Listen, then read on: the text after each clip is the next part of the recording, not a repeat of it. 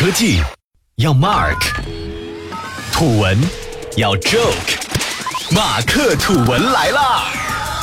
本节目由三十六克高迪传媒联合出品，喜马拉雅网独家播出。欢迎大家收听本期的马克吐文，感谢大家一直以来的关注，我们也会持续为您提供优质的节目。另外，三十六克重磅新推出一档对谈类音频节目《新商业观察》，由老马和三十六克深度特稿部主编杨轩担任主播，和您一起聊商业圈里的那些事儿，已经在喜马拉雅平台上线，欢迎大家关注和收听。那我们就开始今天的节目。今天我要和大家聊聊一位导演，可能有些人没听过他的名字。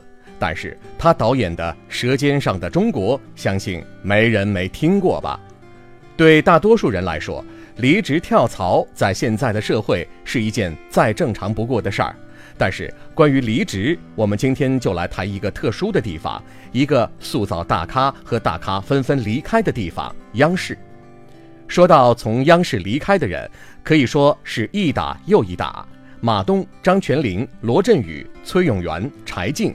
并且个个都是业界大咖，而近日又有一位行业大咖从央视出走，他就是《舌尖上的中国》的总导演陈小青。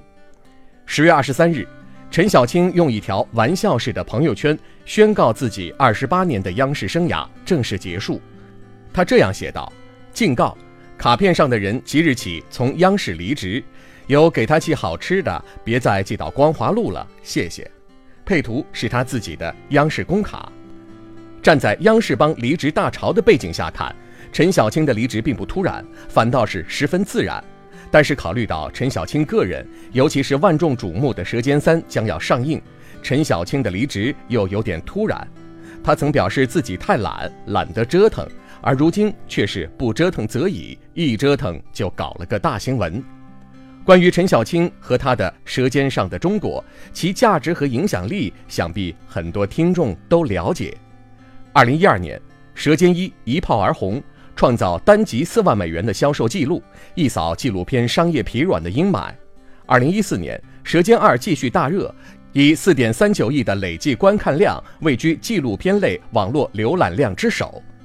除去《舌尖》，陈小青还有大量其他优秀作品，二十八年十三部。其中不乏《远在北京的家》《龙脊》《朱德》《刘少奇》《森林之歌》等获奖作品，可以说有质量又有数量。离开央视，下一站他会去哪儿呢？凡有行业大咖跳槽，其去处往往是人们最关心的事儿。陈小青本人曾表示，希望离职后可以更多的做自己的事情，从事更多的创作工作，而非坐办公室。有媒体报道。离职后的陈小青将带领舌尖原班人马组建新公司，名为道来传媒，继续从事纪录片工作，并且目前已经开始筹备一档与美食有关的纪录片。然而，敏感的人早已在其背后嗅到一个熟悉的身影，他就是腾讯。资料显示，道来传媒的股东分别是灵芝力创信息技术有限公司持股百分之二十。北京凌云晋升文化传媒中心持股百分之八十，而前者的法人代表正是腾讯 COO 任宇星。对该企业百分之百控股的利通投资公开电话，则是腾讯总部。而北京凌云晋升文化传媒中心的股东刘硕为《舌尖二》导演，李勇是《舌尖》分级导演，张平为《舌尖二》的剪辑师。在三家公司均担任股东董事的朱乐贤是《舌尖二》制片人。如今任腾讯视频纪录片内容运营中心副总监，腾讯的身影可以说是无处不在。这些年来，从体制内离职的人比比皆是。同为央视出走的马东，在离职后先是任职爱奇艺，后创立米味传媒，凭借《奇葩说》成为超级网综的代言人。今年暑期，腾讯爆款综艺《明日之子》联合出品方挖机机挖负责人，正是昔日湖南广电的龙丹妮和马浩。优酷超级网综《火星情报局》出品人、银河酷娱创始人 CEO 李伟也是湖南广电出走的代表。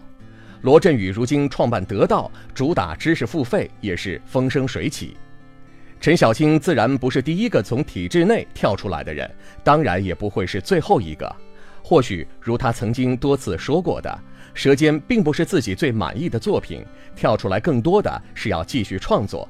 那就让我们一起期待陈小青带给观众们的下一个惊喜吧。